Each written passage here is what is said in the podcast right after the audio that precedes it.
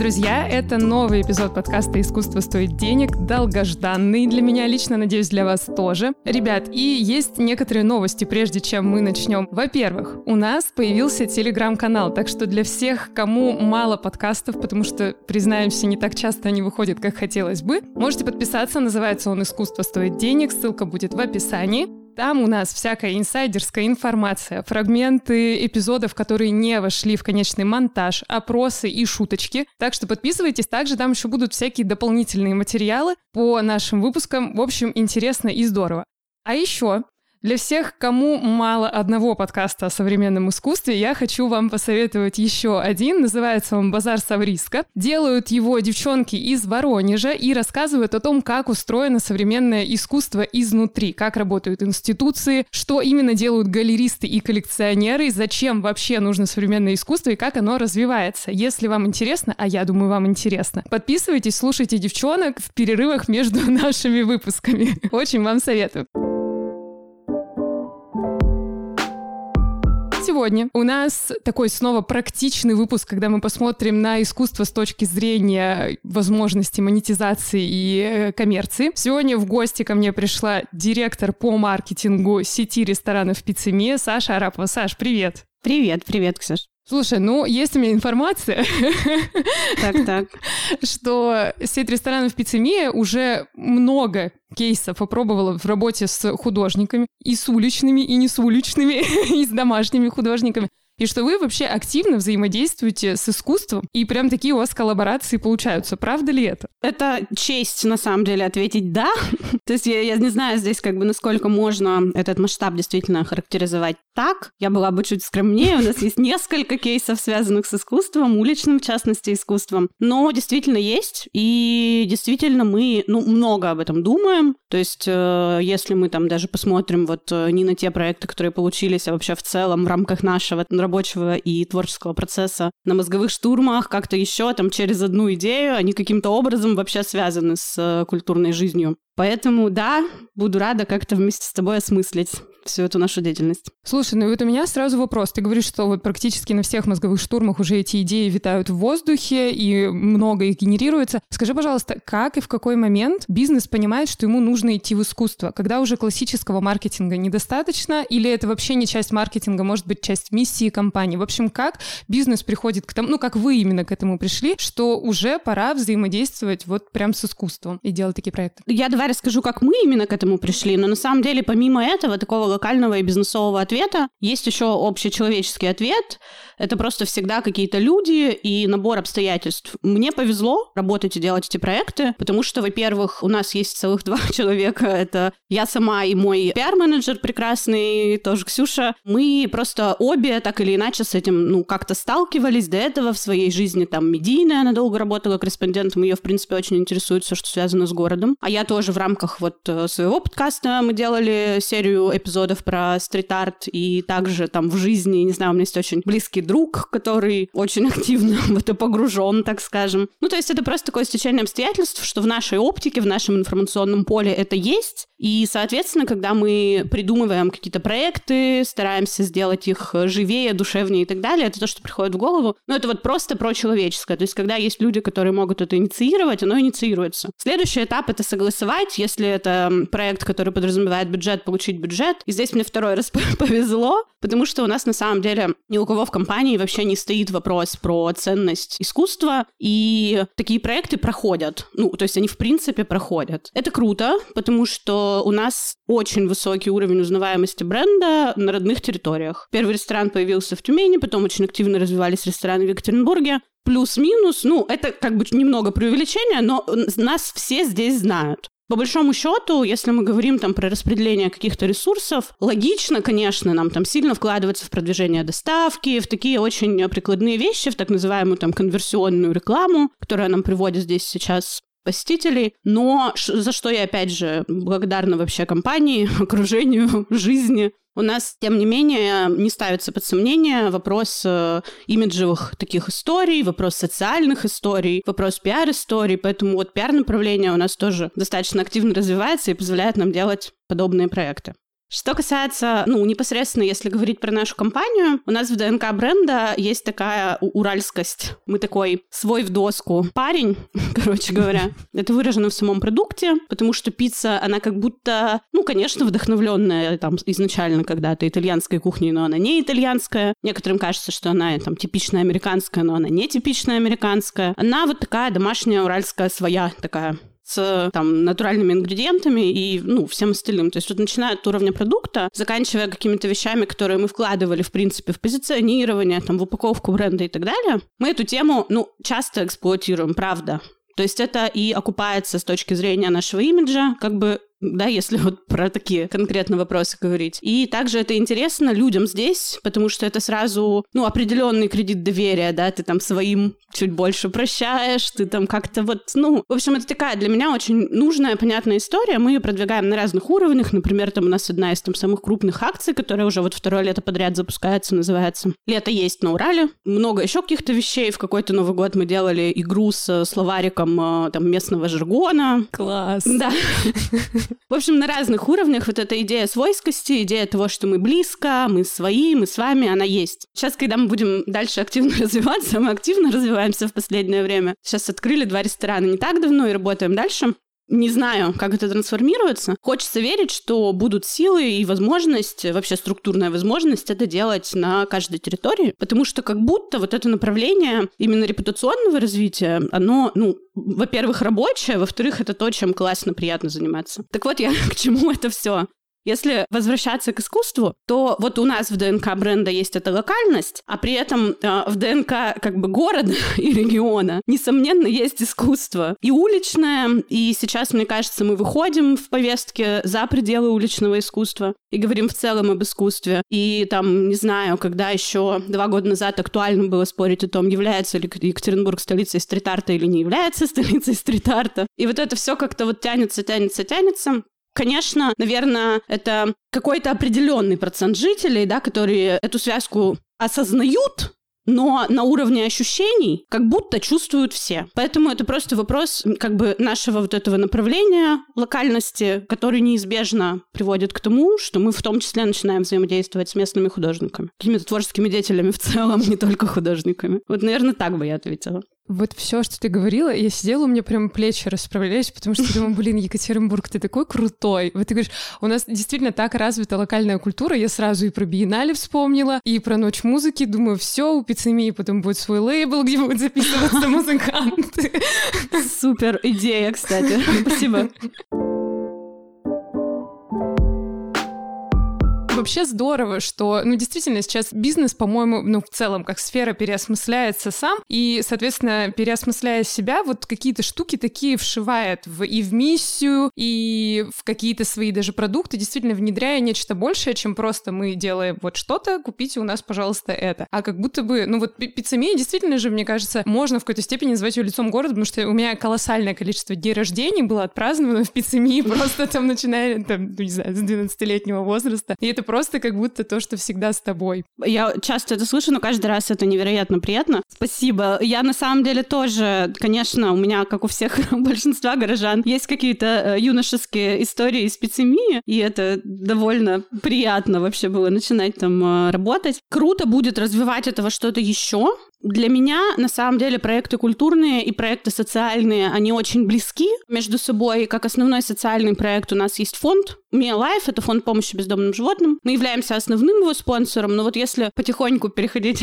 к проектам, в частности, фонд развивается, у него там и больше нужд, и больше у нас э, подопечных, которых мы курируем, и постепенно, ну, необходимо все равно привлекать какое-то внимание и какие-то инвестиции частные дополнительно также в фонд. И вот, э, в частности, то, что мы делаем для ресторанов иногда транслируется на фонд. Например, один из таких вот э, проектов, которые сейчас, э, можно сказать, в активной своей фазе, буквально недавно читала несколько отзывов от э, гостей по этому поводу, это открытки от э, художников в ресторанах, точнее, не в ресторанах, а на доставку. Мы их кладем к заказам бесплатно, а фонд э, их выставляет на продажу в разных точках города, и продажи, соответственно, идут непосредственно на содержание хвостиков. Mm-hmm. Так мы их называем, да. Не очень органично, как будто моей речи, но я почему-то так привыкла к этому слову. И на самом деле, что интересно, это вот, ну, как бы немножко в э, противовес тому, что я до этого говорила. История с открытками, она к нам пришла изнутри, то есть не, не от того, что мы почувствовали, что вот э, нашу историю с локальностью нужно продолжать через э, локальную культуру, а просто это была вот такая в самом хорошем смысле низовая инициатива. У нас есть девушка, которая работает оператором колл-центра, помогает нашим гостям с их там всякими проблемами, с оформлением заказов. И мы, в принципе, знали, что она рисует, классно рисует, у нее она там получает образование с этим связанное. Она, ну, просто, а знаешь, на дни рождения там коллег э, рисовала там что-нибудь. Mm-hmm. Вот я взяла из нашего фонда котика, и она мне на день рождения нарисовала прекрасную, значит, э, картинку с этим котиком. И я вот, вдохновившись вот этой вот историей, мы просто как бы в куларах между собой разговаривали, что, блин, ее тоже Ксюша зовут, одни Ксюши. И мы думаем, ну, надо привлечь к чему-нибудь, как-нибудь. Ну, и это вот так всегда, типа, надо-надо, и, и как-то затихает. И потом мы стали делать проект к 14 февраля. Идея была такая предложить людям популяризовать такой сценарий потребления пиццы, что ты можешь заказать ее не только для себя, а как бы вместо или вместе с Валентинкой типа поддержать кого-нибудь ага. или даже как признание в любви, допустим. И вот наша Ксюша отрисовала нам э, серию открыток классных, и мы их запустили. Людям они понравились, они прям гонялись, чтобы вот э, им попалась вся серия. Кто-то для себя, кто-то действительно заказывал кому-то. Там были какие-то милые фразы, там, типа того, что в моей пицце всегда есть кусочек для тебя и что-то такое. И оно вроде бы как бы к 14 февраля продлилось потом еще несколько месяцев. То есть идея такая, что ты там заказал пиццу, не знаю, человеку, которого скосила простуда, которому одиноко дома, или там другу, у которого там был сложный экзамен, в качестве какой-то поддержки или даже как реально там признание, да, в любви к объекту своей симпатии. И открытки были, ну, прикольные, симпатичные, но они как бы все равно были наши. В том смысле, что это был наш цвет, там был стилизованный, отрисованный от руки, но тем не менее стилизованный логотип, и как бы мы, как бренд, в них учитывались. И это вопрос такой очень тонкой грани. Это вообще как бы насколько искусство. Я считаю, что да, но мы можем потом отдельно об этом поговорить. Но тем не менее, как бы этот вопрос, он все равно возникает. И мы решили обновить этот проект, э, там открытки уже все, кто хотел, получили, и 14 февраля ушло далеко за горизонт. И мы решили его обновить и сделать там еще более творческим, еще более душевным, Ивановным, и мы просто собрали от всех э, молодых э, художников в Екатеринбурге, начинающих, кто хотел, какие-то их работы, их напечатали, мы подобрали к ним, это тоже была давнишняя идея, строчки из э, песен именно уральских групп. Потрясающе.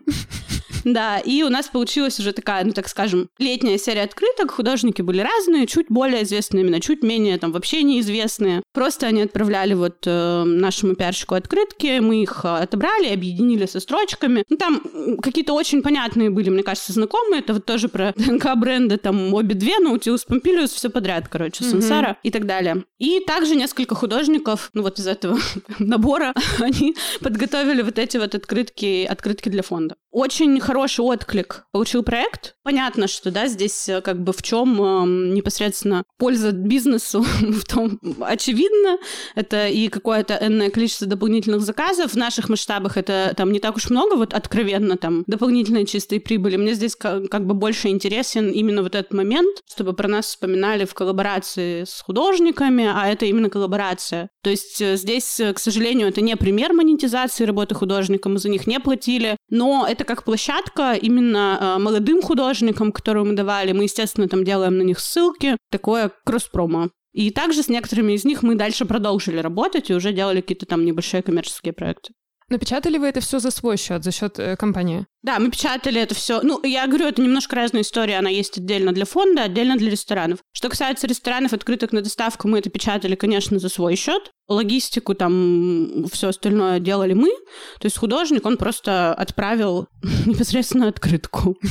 Ну, и опять же, не было, вот как в предыдущий раз, да, когда это уже э, вышло на внешнее, скажем так, взаимодействие с художниками, которые не в вашей структуре, как вот девочка Ксюша, которая начинала, они присылали свои работы так, как они их видят. То есть художник просто придумал, ну, он был ограничен только темой и не был ограничен ни цветами логотипа, никакого технического задания, то есть просто как он видит определенную тему в своей там какой-то манере, он присылает вам эскиз, и уже вы отбираете какое-то количество художников, печатаете с указанием его авторства, там, инстаграма, всего чего угодно. Да, это именно так и было, это как раз-таки очень важно. Для меня всегда, реально всегда важно э, сделать, если это проект культурный, то не отнять, да, вот этой коммерческой составляющей что-то от, культурно, от культурного проекта. Поэтому, да, если я и говорю, как бы как раз контраст в том и заключался, что в первой части здесь еще могут быть какие-то вопросы, что это, ну, откровенно коммерческий проект с нашим цветом и логотипом. Во второй части это зачастую были работы, которые были нарисованы там сильно до. То есть э, на одной из работ там были там оттиски местных растений. Это Никита Руфс в коллаборации еще с э, одной художницей. Боюсь просто сейчас перепутать фамилию. На одной из, например. Очень много, кстати, художниц, э, подавляющее большинство. У нас, по-моему, только две открытки там из всей серии.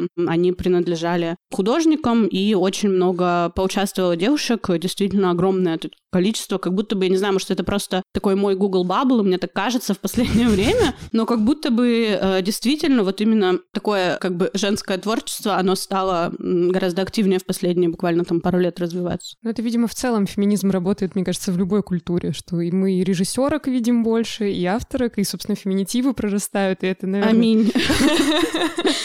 И вот эти открытки, которые, ну, действительно стали, мне кажется, даже выгоднее для художников, которые смогли заявить о себе через э, вот такую акцию, они пришлись по вкусу уральцам. Да, около 10 тысяч э, людей у нас захотели получить те или иные открытки, и самое крутое в этом всем, что люди, они как стали охотиться за серией, что ли, то есть они именно подошли к этому, ну, не просто, знаешь, я закажу пиццу, а мне что-то бесплатно предлагают, ладно, закину, mm-hmm. а они именно как бы вдумчиво, то есть у нас мне там звонят без конца в колл-центр или пишут в соцсети, что мы вот сейчас сделаем заказ, вот, ну, пожалуйста, у нас уже есть вот эти три, положите нам ту, которой у нас нет.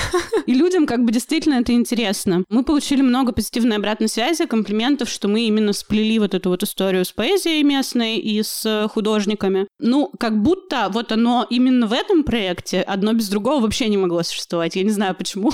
И мы как-то сразу были в этом уверены, и люди, которые заказ делают эти заказы, это подтверждают. Ну, это действительно потрясающе и клево, да, что люди прям хотели собрать целую коллекцию. Это еще, знаешь, кроме того, что это очень приятно как бизнесу получить такой отклик, для меня еще как э, для пользователя, знаешь, мне вспоминаются какие-нибудь, как мы вкладыши Love Is собирали mm-hmm. из жвачек, и хотелось все время разные. И это какое-то что-то такое теплое и ностальгичное, такое приятное, как будто от этого выигрывают все. И бренду хорошо, и художникам хорошо, и приятно пользоваться пользователям, потому что это такой вроде маленький комплимент, но это и одновременно игра собрать вот эти все, значит, открытки, чтобы они у тебя все были, и любоваться, и приятно, что, ну, в целом в праздник ты что-то получил. Это классно, клевый, клевый кейс. Но от открыток как-то вы перешли, я так понимаю, к большим масштабам. Не знаю, к чему хочешь. Можем перейти. Можем перейти от открыток к монетизации, можем перейти от открыток к неудачам, можем перейти от открыток к, к чему угодно. Можем перейти от открыток, потому что они такой, с одной стороны, небольшой с точки зрения там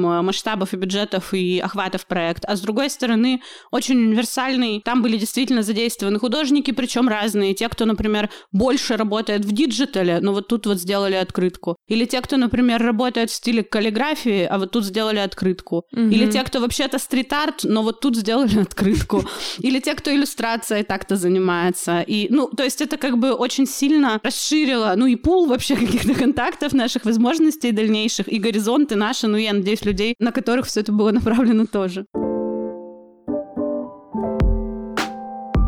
Опять же, в очередной раз меня восхищает Екатеринбург, потому что мне кажется, что здесь социальный капитал позволяет тебе вообще делать какие-то невероятные проекты, потому что, ну, через шесть рукопожатий ты добираешься до любого художника, до любого музыканта, потому что их здесь колоссальное количество, и это вообще такая прям почва для того, чтобы делать очень классные какие-то коллабы, и здорово, что это происходит, что такой прям симбиоз какой-то. Я горжусь Екатеринбургом в очередной раз. Я тоже невероятно. Да, хочу дополнить, да, то, что ты говоришь про социальный капитал. Ну, вообще, как бы, понятно, что это, в принципе, везде, и на самом деле достаточно давно так было, что какая-то любая пиар-деятельность, она очень сильно зависит от социального капитала, от твоих вообще там э, открытости, склонностей к коммуникации, умению, желательно к этичной коммуникации. Всякое бывает. Просто, ну, я именно, как сказать, занимаюсь э, сейчас маркетингом в достаточно широком смысле, но изначально вышла из пиара, и это все трансформировалось очень сильно на моих глазах. То есть непосредственно там за 10 лет э, вот э, карьеры, да, которую я выстраивала, вначале это было очень хорошее место, я не буду говорить, какое, на самом деле.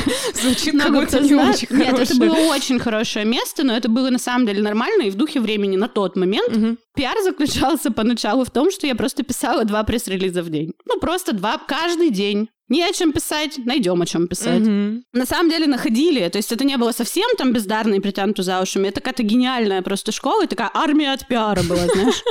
Но, тем не менее, то, насколько это трансформировалось в наши открытки, э, фонды, социальные капиталы и все остальное спустя 10 лет, это, ну, невероятное просто что-то, реально. Что касается кейсов с э, социальным капиталом в Екатеринбурге, конечно, мы, да, для бизнеса тоже это все очень активно стараемся использовать. И, например, один проект, и он тоже про локальность, это квесты, которые мы проводим, мы их проводим ежемесячно или почти ежемесячно. Мы прячем в городе, как правило, это ограничено все одним районом, бутылки с сертификатами на пиццу. Ты находишь бутылку в какой-то локации, у тебя там сертификат на два круга пиццы, как вот в, в известной передаче. Мы это стараемся делать по районам, чтобы это было доступно, ну, то есть, чтобы не обязательно участнику нужно была там машина или такси или какое-то, ну, в общем, чтобы это было реально доступно. И последние мы, например, делали в Пионерском районе, и они бывают немножко разные по концепции. И один раз мы решили этот квест сделать не с бутылками и по району, а посвятить, ну, такой,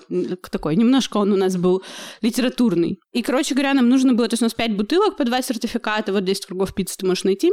И нам нужно было, ну, как правило, их разные люди находят. Кто-то четыре, кто-то там по два, например. Ну, в одной бутылке два. Нам нужно было пять, ну, каких-то людей, которые действительно заинтересуют. И мы еще пристаем к этим людям же. Это же надо, чтобы мы, ну, они не просто там отметились как-то и рукой помахали. Они вопросы должны придумывать, и они потом записывают объяснения. То есть у нас загадка вопрос появляется в социальных сетях, э, преимущественно в запрещенной социальной сети с картинками. В определенное время человек, значит, э, отгадывает эту загадку, находит локацию, в локации ищет бутылку. Когда локация найдена, а у нас приличные люди участвуют, нам всегда скидывают или отмечают нас э, в историях, что вот я нашел бутылку, потому что, ну, мы прям просим, активно напоминаем, что просто, чтобы остальные не искали зря. После этого мы выкладываем какой-то не знаю, дисклеймер, что это вообще было, почему и так далее. Так вот, нам удалось сделать пять очень крутых вопросов, э, среди которых э, свои, значит, вопросы и свои ответы давали там Сальников, Наумблик и так далее. И это как раз к тому, что и мы это умудряемся делать каждый месяц. Ну, то есть это не всегда Сальников,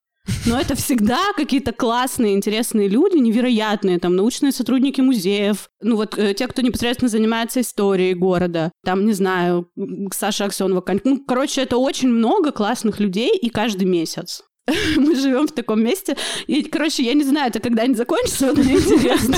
Если этот эксперимент вести годами, на много-много лет вперед, то когда-то, наверное, эти люди кончатся. Но вот мне интересно, когда лет через 800, может быть. Скорее, когда-то закончится наша возможность до них добраться, и просто наш объем э, наших связей, в принципе, тоже когда-нибудь закончится, и, и видение, да. Но, тем не менее, пока, пока вот все получается, и мы прям сами, сами удивляемся, как мы каждый месяц умудряемся находить таких классных героев и делать с ними такие штуки. Обалдеть, это супер круто. Опять же, из-за того, что сам наш город, он такой вот э, пропитанный, да, э, таким искусством современным, у нас почти кажд... в каждом таком квесте есть какая-нибудь э, локация, связанная, ну, со стрит-артом в первую очередь. Например, на Пионерке. И я впервые увидела, хотя я училась э, в УПИ, честно, пять лет научки, никогда не видела, впервые увидела граффити с Татищевым, в Пионерском районе. Вообще была впечатлена, очень мне понравилось. До этого, когда мы делали квест по Уралмашу, у нас там одной из локаций было граффити тоже с отсылкой к сериалу «Бригада» с черепашками ниндзя, знаешь, может быть. Нет, вот я как раз Уралмаш знаю хуже. Хотя я там тоже училась несколько лет, тоже очно. Но крест я знаю вот этот покрас. Ну вот, да. И получается, что, ну, действительно, то есть вот, грубо говоря, да, там один из пяти вопросов, чаще всего они действительно связаны с э, уличным искусством. Ну, это говорит о том, что, в общем-то, 20% нашей повестке, она вот тут. И странно было бы э, не делать этого и не замечать, будучи вот местным бизнесом. Это вообще потрясающе, потому что это же не только, опять же, ваш способ напомнить о себе, но еще и способ для меня, например, как для жителя, немножко лучше узнать город, потому что вот ты сейчас называешь какие-то работы, я такая, о, я их не знаю, а я считаю себя человеком, который, ну, немножко интересуется и должен бы знать, а я не знаю. И это, ну, затягивающая такая история, потому что, ну, мне кажется, это, наверное, больше работает именно в локальном бизнесе, потому что это тебя еще глубже погружает в среду города, и ты его исследуешь, переосмысляешь, находишь что-то новое и как бы переоткрываешь для себя, хотя это вот, ну, по сути, коммерческая такая история. Точно, это точно так. Вообще, моей самой первой идеей, она, спойлер, до сих пор не реализована, э, по поводу чего я очень сильно страдаю, но надеюсь, что мы ее когда-нибудь сделаем. Два года я работаю в компании, я когда туда пришла, один из первых таких проектов, которые я предложила, он тоже был связан с э, стрит-артом, мы хотели сделать маршрут. Я, ну, сейчас уже это может быть не так актуально, потому что есть там соответствующие подкасты маршрутов. Ну, в общем, все и так понятно, и там Алексей Шахов и компания слишком хорошо делают свое дело, чтобы еще нам туда влезать. Но идея была такая же, и это это было также в голове в моей объединено с какими-то строчками из э, поэзии, из музыки современной, локальной как бы попытки делали, подходы к этому упражнению, несколько раз очень сильно зависали. Один раз э, на согласованиях с администрацией, ну, такой попытки каких-то самостоятельных согласований. Второй раз мы решили учиться на ошибках и хотели официально делать это через стенографию. И э, тогда мы этого не сделали, потому что там нереальные бюджеты просто в несколько миллионов. Помимо этого, мы так еще немножко как бы это все попали в какие-то кризисные времена. Естественно, сначала ковидные, при второй попытке вот последние э, события февральские. Ну, кор- короче, вечно нам что-то мешает это сделать. Но, тем не менее, как-то это трансформировать и выйти в искусство именно уличное, как тоже проводником, каким каким-то участником этого процесса, я тоже все еще, все еще очень хочу. Вот, то есть, может быть, это трансформируется из муралов, там, э, связанных с э, песнями во что-то совсем-совсем-совсем другое, но тем не менее. Да, я просто про это вспомнила очень, кстати, в тему того, что, того, что ты говорила про узнать свой город. Это постоянная такая наша, наш месседж, что выходите, выходите, гуляйте, обращайте внимание на то, что есть вокруг, а, что на самом деле, ну, как бы достаточно классно может быть быть, э, находиться там, где мы все находимся, и вообще несмотря ни на что. И более того, как будто бы вот этот вот запрос на культуру в коммуникациях, он с каждым кризисом становится все более острым. Вот два таких кризиса мы наблюдаем, ну, собственно, да, про, уже про которые мы говорили. Mm-hmm.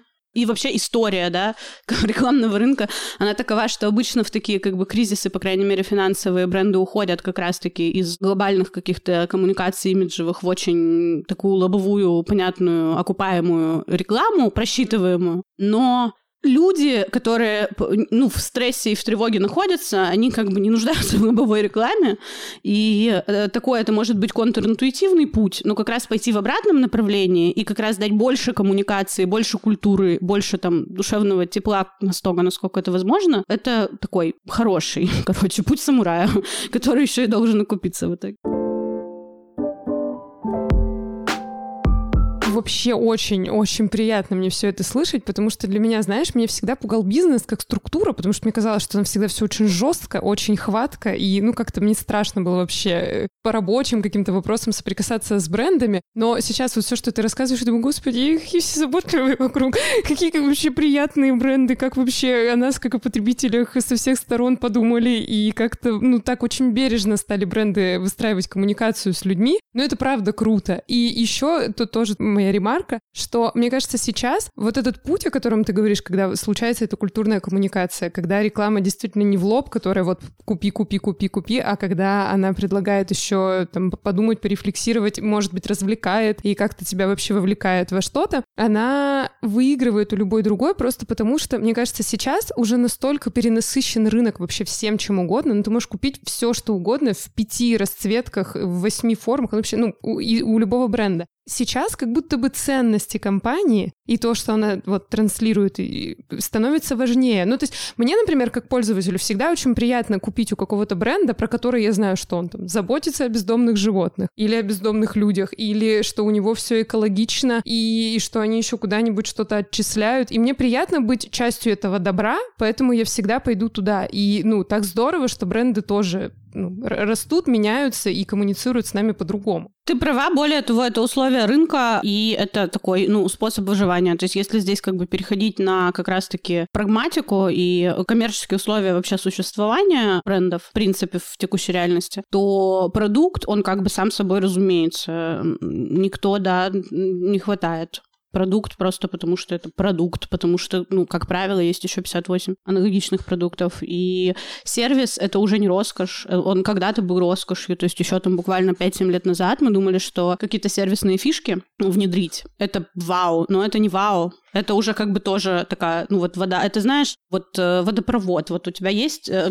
горячая вода. Ты же не думаешь каждый день, когда ты умываешься, о боже, какое благо, у меня есть э, в кране вода. Ты думаешь, ну блин, так и должно быть. А если ее нет, так до какого хера И тут с сервисом уже такая же история. И с одной стороны, это в том числе какой-то порождает даже иногда, это правда, потребительский экстремизм такой, э, ну, он есть. То есть, да, если мы говорим конкретно про бизнес и сервис, то он существует, э, действительно существует. Но, опять, в последнее время, то есть люди как будто не совсем, может быть, им, им до этого тоже это все смягчается как раз-таки под воздействием того, что ты продолжаешь это делать, то есть ты, ну, как бы все равно не можешь уже свернуть с этого пути. Вот несмотря ни на что. Но иногда это хочется сделать, потому что э, действительно есть большое количество людей, которые готовы там, не знаю, злоупотреблять, как-то читерить. Ну, там, я не знаю, ну, элементарные какие-нибудь истории там в погоне за какими-нибудь промокодами, какие-нибудь там плохие отзывы нереалистичные, там фото фотошопленные, ну что-нибудь. Ну, оно есть. До сих пор серьезно такое существует? Да, я просто не хочу, чтобы у нас э, эпизод вышел как э, торт э, гигантский, сладкий вообще там без капли дегтя, поэтому это рассказываю. В общем, к тому, что остановиться невозможно в этом сервисе, так как его вот, ну, вообще так-то уже общество воспринимает как данность. Ну, это норм, наверное.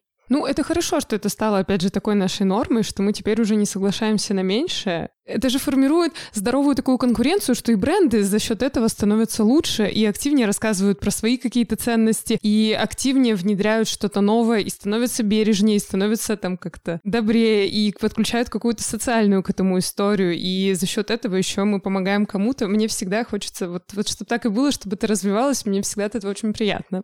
Но действительно, что-то мы все, все о сладком и о сладком. Саша, расскажи про неудачи-то. Ну вот, это, это самая большая неудача вообще, которую я каждую неделю вспоминаю. Это вот эта несчастная прогулка по городу не состоявшаяся. Mm-hmm. Ну это не, не, не неудача, это что-то такое, мне кажется, в перспективе еще реализуемое вполне. Да, ну просто два года для коммерческого. Все равно это как бы коммерческое. Ну как, проекты условно можно поделить там, да, на коммерческие и некоммерческие, то есть какие-то штуки, за которые художник получает гонорар, или, или э, какие-то штуки, которые вот как открытки просто проходят там как кросс-промо. Но если мы говорим про все проекты, которые, то есть все равно мы это делаем в рабочее время, получая деньги за отработанные часы и так далее, как коммерческие, то для коммерческого проекта два года это как смерть вообще-то. Ну, то есть Слушай, а говоря про гонорары и про взаимодействие с художниками, давай немножко посмотрим в эту сторону. Вот смотри, кроме социального капитала, понятно, что в Екатеринбурге на самом деле найти какого-то художника или там музыканта, ну вообще творческого человека для какой-то коллаборации, это, в общем, не очень сложно. Но тем не менее, вот если это какая-то совершенно новая коммуникация, то есть если вы хотите привлечь кого-то, с кем вы еще не работали, насколько это бывает просто или непросто, потому что вот буквально пару эпизодов назад мы обсуждали, что художникам просто психологически психологически, мы как раз с психологом это обсуждали, бывает сложно решиться на коммерческий проект, потому что это, ну, ценностно не всегда совпадает с теми, как они себе представляют жизнь художника. И сталкиваетесь ли вы вот с такого рода сложностями, что вам нет, вы что, будете платить мне деньги, я не продаюсь, и вот какие-то такие вещи. Ну или, может, другие сложности, я фантазирую.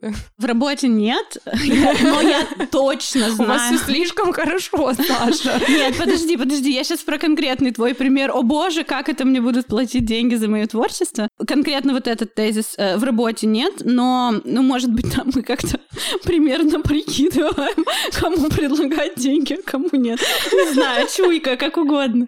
Ну, правда, конкретно такого э, кейса не было, но у меня есть э, действительно художник один знакомый, близко знакомый, который, да, вот у него он прямо этим страдает. Я знаю, что это такая тема, это до сих пор актуальная к огромному, огромному моему сожалению. Не знаю, хотелось бы, чтобы она вообще потеряла актуальность актуальность, конечно же, но пока нет. Опять же, что касается денег, это не физика, это невозможно просчитать. Ну, например, вот э, мне, допустим, очень э, нравится идея, потому что я редактор, ну, в целом там по образованию, я там сильно много интересовалась в рамках каких-то там медиа штук редактирования. В школе бюро Грубунова поучилась на вот, э, в общем, у всех, у кого могла по этой части.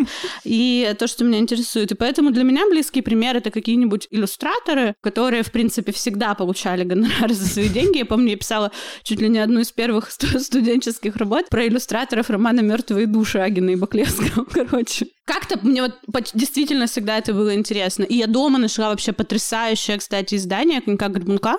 Оно татлиновское, абсолютно современное, с иллюстрациями Льва Пле. Это, ну, невозможно. Вот нет ни одного здорового человека, который э, откроет эту книжку и скажет, что это не искусство. Но, конечно, это выполнено было в рамках коммерческого заказа. То есть в моей картине мира оно никак не должно противоречить. И я точно также надеюсь, что какие-то наши штуки, которые мы делаем, ну, не знаю, например, из таких мелких коммерческих штук, нам э, художница, там, Николь Продес, она отрисовывает комиксы для обучения. То есть вот у нас есть обучение сотрудников, там, наших, наших курьеров, например. Угу. Как работать там, да, в системе, там, ну, в общем, какие-то есть, понятно, там, правила, в общем, начиная от стандарта внешнего вида, заканчивая там каким-то вот э, выходами из сложных ситуаций. То, что дает на тренингах отдел обучения вот в таких обучающих целях, как бы мы тоже решили ее привлечь. В этот момент кто она? Художница? Наверное, нет. Скорее всего, одновременно там иллюстратор, редактор и дизайнер, потому что вот, ну, это как бы такой медиапродукт. И медиапродукт, который должен доносить информацию, это все-таки профессионализм первичен, наверное в данном случае, чем талант. Но теоретически это может, время может подтвердить когда-нибудь, что вот этот комикс, он является предметом искусства. Конечно, может. Разделять это, наверное, невозможно сейчас. То есть это вот действительно только то, что может там определить время. Слушай, ну мне кажется, это еще такая штука, что в нашем сознании почему-то укоренилось, что искусство — это что-то всегда грандиозное, вековое, огромное, и вот в пространствах, знаешь, белых кубов выставлено. Хотя на самом деле, ну мы же, правда, часто сталкиваемся с тем, что, ну давай условно это назовем каким-то бытовым искусством. Ну то есть, там, я не знаю, иногда просто по телевизору мы, мы видим какие-то потрясающие сериалы, ну то есть, которые нельзя не назвать искусством, хотя они просто идут, и они доступны каждому, и это не что мы даже билет не покупали, на них, но мы их можем посмотреть, а они, ну, здорово, действительно талантливо, классно сделаны. Или там, не знаю, ну, то есть, когда мы покупаем подписку какую-нибудь, любую музыкальную, например, мы вообще не задумываемся, что мы коммуницируем с искусством в этот момент. Понятно, что много коммерческой музыки, но есть там и что-то вот, ну, действительно талантливое, настоящее, и как будто к этому мы уже немножечко привыкли. Но именно в визуальных каких-то штуках у нас прям есть разграничение, ну, именно в голове какое-то внутреннее убеждение, что есть вот искусство, оно в рамке вот в такой, в золотой огромной, должно быть в музее, а если это комикс талантливо нарисованный, классный, современный, или если это какие-то digital формы, нам все еще сложно смириться с тем, что это тоже искусство, и что искусство вот оно в каких-то, может быть, неожиданных местах мы его можем найти, но оно не теряет своих вот каких-то угу. свойств. Но это моя точка зрения, не знаю. Мне кажется, это все-таки парадигма, которая немножко есть, короче, свет в конце туннеля, как-то это все сдвигается в общественном сознании. Например, еще один из э, такой актов э, художественной деятельности, который мы используем, это коммерческая абсолютная история. Э, мы периодически открываем какие-то новые рестораны, проводим праздники открытия. Как правило, праздники открытия, ну, на праздники открытия программа, она такая ориентированная на детей, и там есть какие-то очень стандартные вещи, типа аквагрима, и мы стали включать туда кастомайз вещей, может, с год назад. То есть у нас непосредственно на площадке работают два художника, э, для них выделено отдельное место.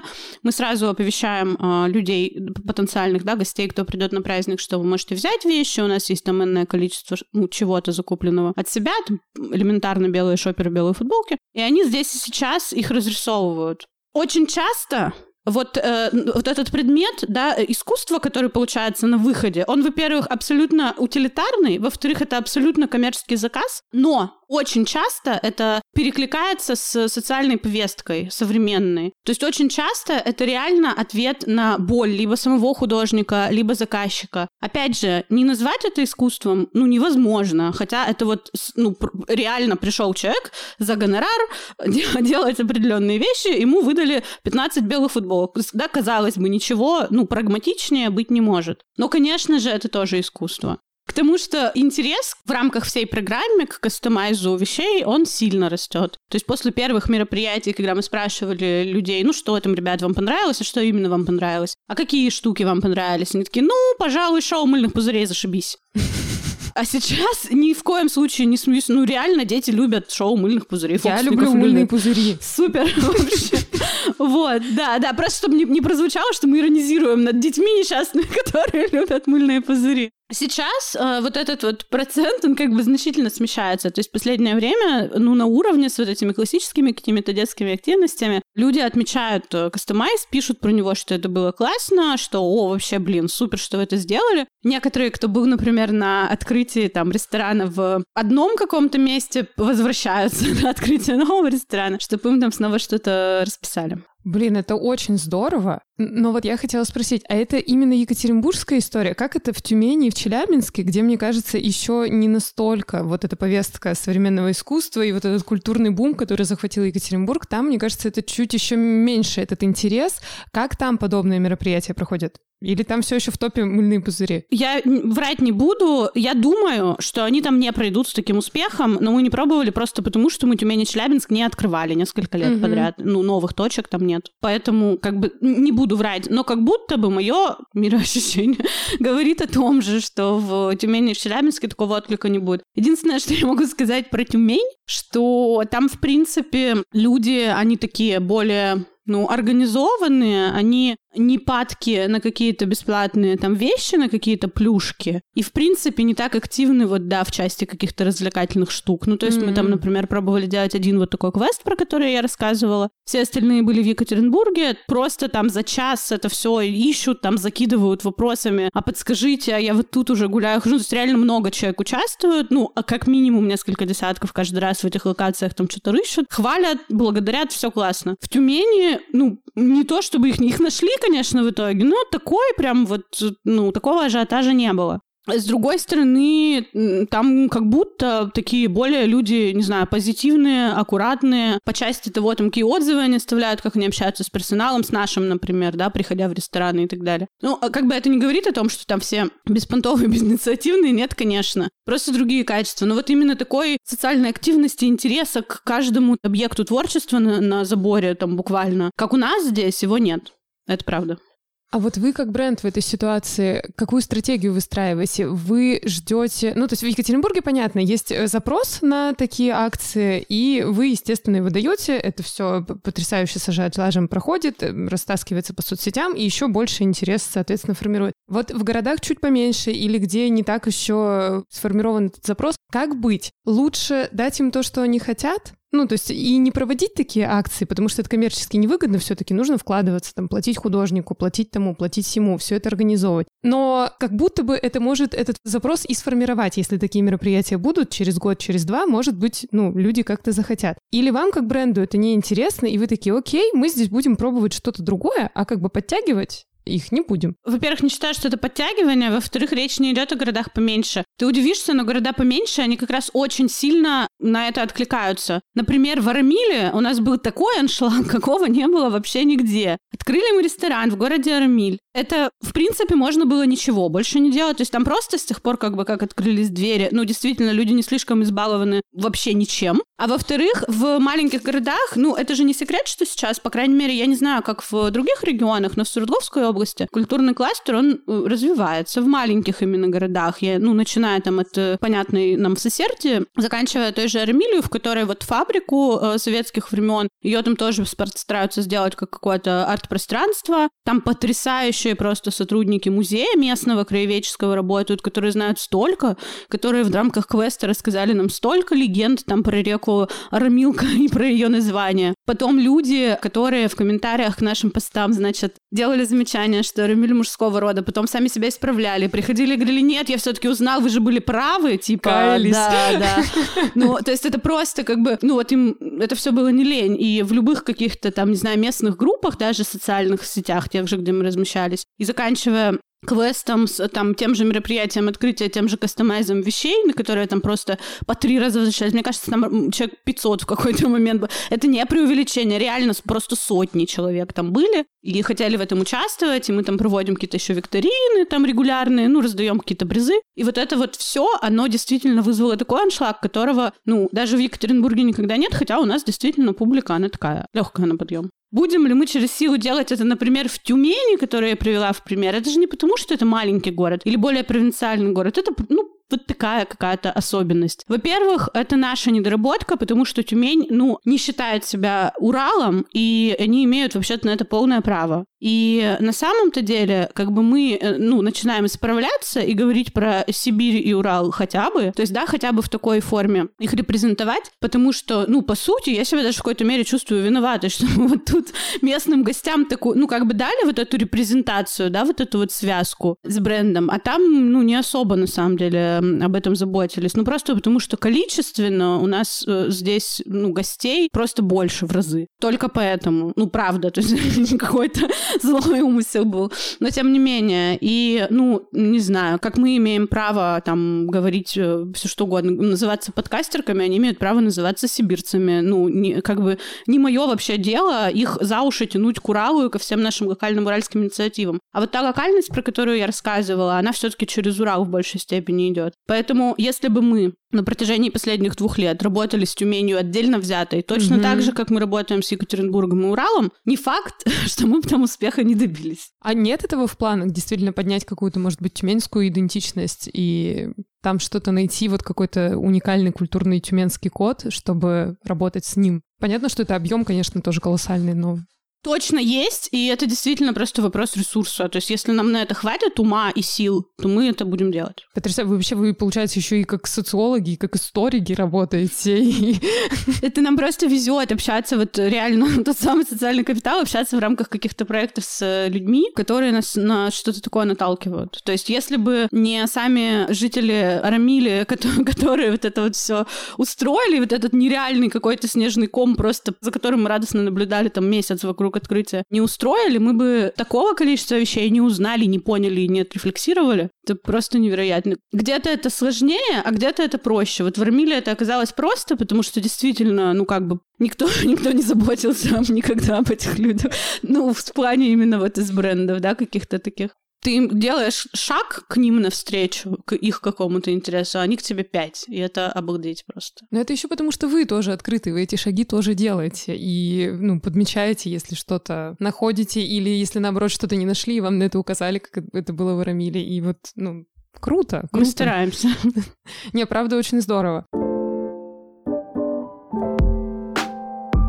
Слушай, мы про монетизацию, наверное, да, еще не затронули эту тему. Расскажи, пожалуйста, какие опыты были вот в таких коллаборациях с точки зрения денежков? Я боюсь, на самом деле, там соврать по поводу сумм каких-то конкретных, но вот мы точно платим за работу иллюстраторскую. Коммерческий проект тоже связан с открытием ресторана, но уже последнего в Пионерском районе. Это торговый центр «Апельсин», бывшая «Аида». Вот никто не знает, что такое «Апельсин», все знают, что такое «Аида». А я недавно проезжала и такая, Здесь же была Аида, а теперь, да, это недавно, да, случилось? Да, это случилось недавно. А вот представляешь, ты как раз говоришь, что вот вы это все как бы, ну, осознаете, замечаете. Ты очень плохой маркетолог, если ты этого не замечаешь.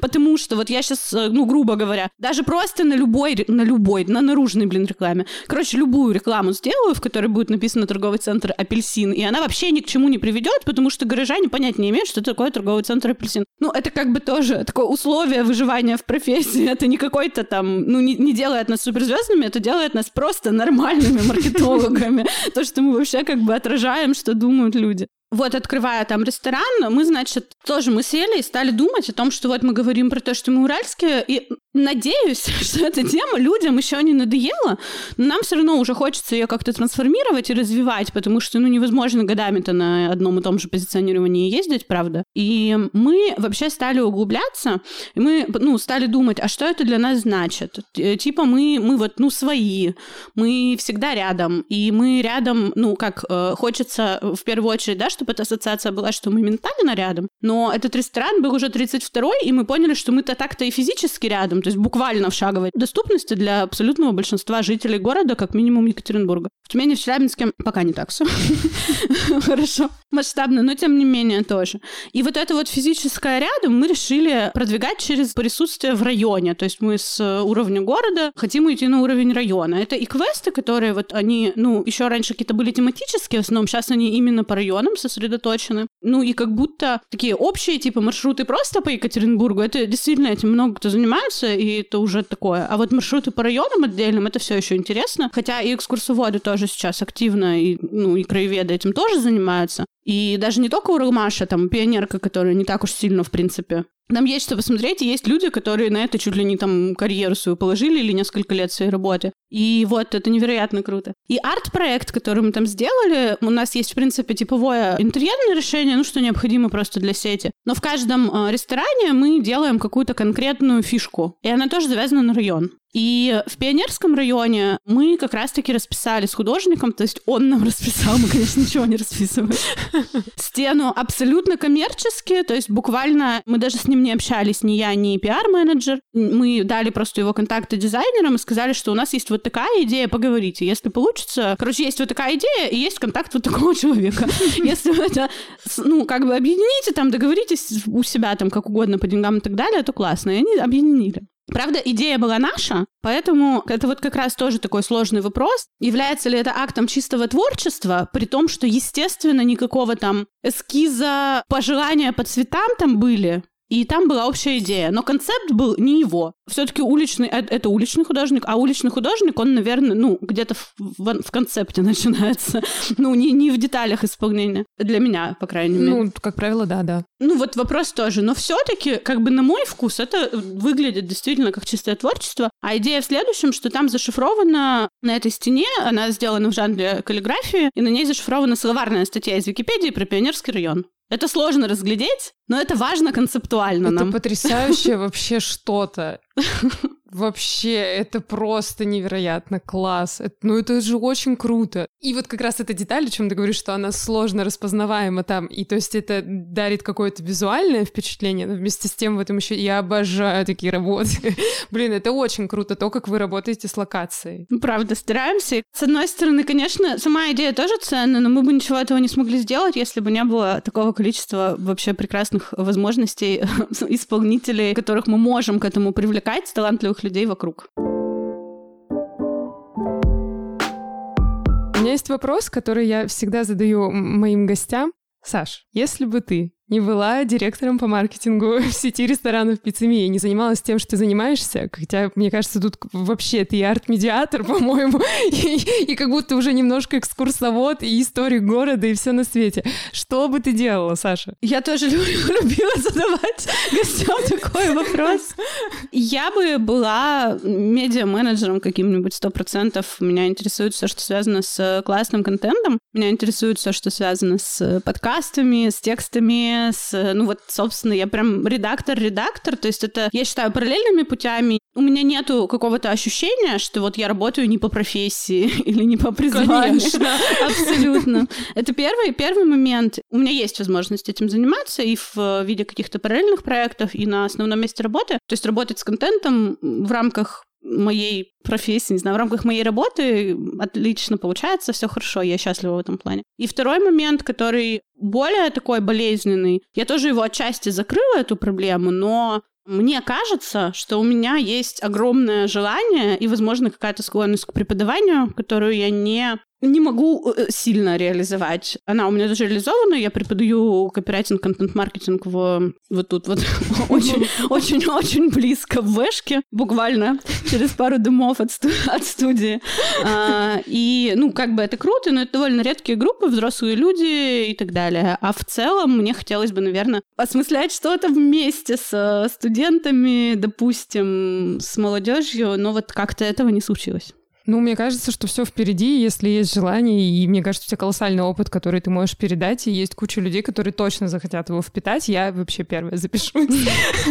Спасибо большое. Да нет, нет, ну, я в, какой, в какой-то мере я это делаю, просто как бы сделать это прямо вот так по-честному карьерой и заниматься только этим в нашей стране сложновато. И по коммерческим причинам, я не знаю, это можно назвать жадностью, можно вообще как бы э, вопросом выживания. Почему невозможно можно, ну, сделать это, да, основным источником дохода. И по социальным причинам, и по политическим причинам, короче, по куче разных причин. Может быть, я себя оправдываю, но вот то, что не получилось. Нет, ну это действительно не так просто сделать. И, ну, действительно, у нас есть объективные факторы, которые не способствует этому, скажем так, но мне кажется, что если есть желание, может быть, однажды прямо на базе пиццемии что-то ты еще придумаешь какой-то дочерний проект, где это реализуешь, и, и будет очень здорово. Вот, я желаю, чтобы это случилось, но даже если нет, мне кажется, ты вообще, ну, судя по тому, что ты рассказала, ты вообще абсолютно действительно работаешь по призванию, а судя по тому, как ты радостно это рассказываешь, вообще я счастлива, что ты, ты там, где ты есть. И пятерни с тобой повезло, и тебе с профессией, в общем, очень круто. Спасибо тебе большое за разговор. Спасибо большое, мне тоже было очень интересно. Классно было, и полезно для всех, так что слушайте, ведите конспектики, зарабатывайте денежку большую и малую, как я люблю говорить, какую вам комфортно. Все, спасибо, пока-пока. Пока. -пока. Пока.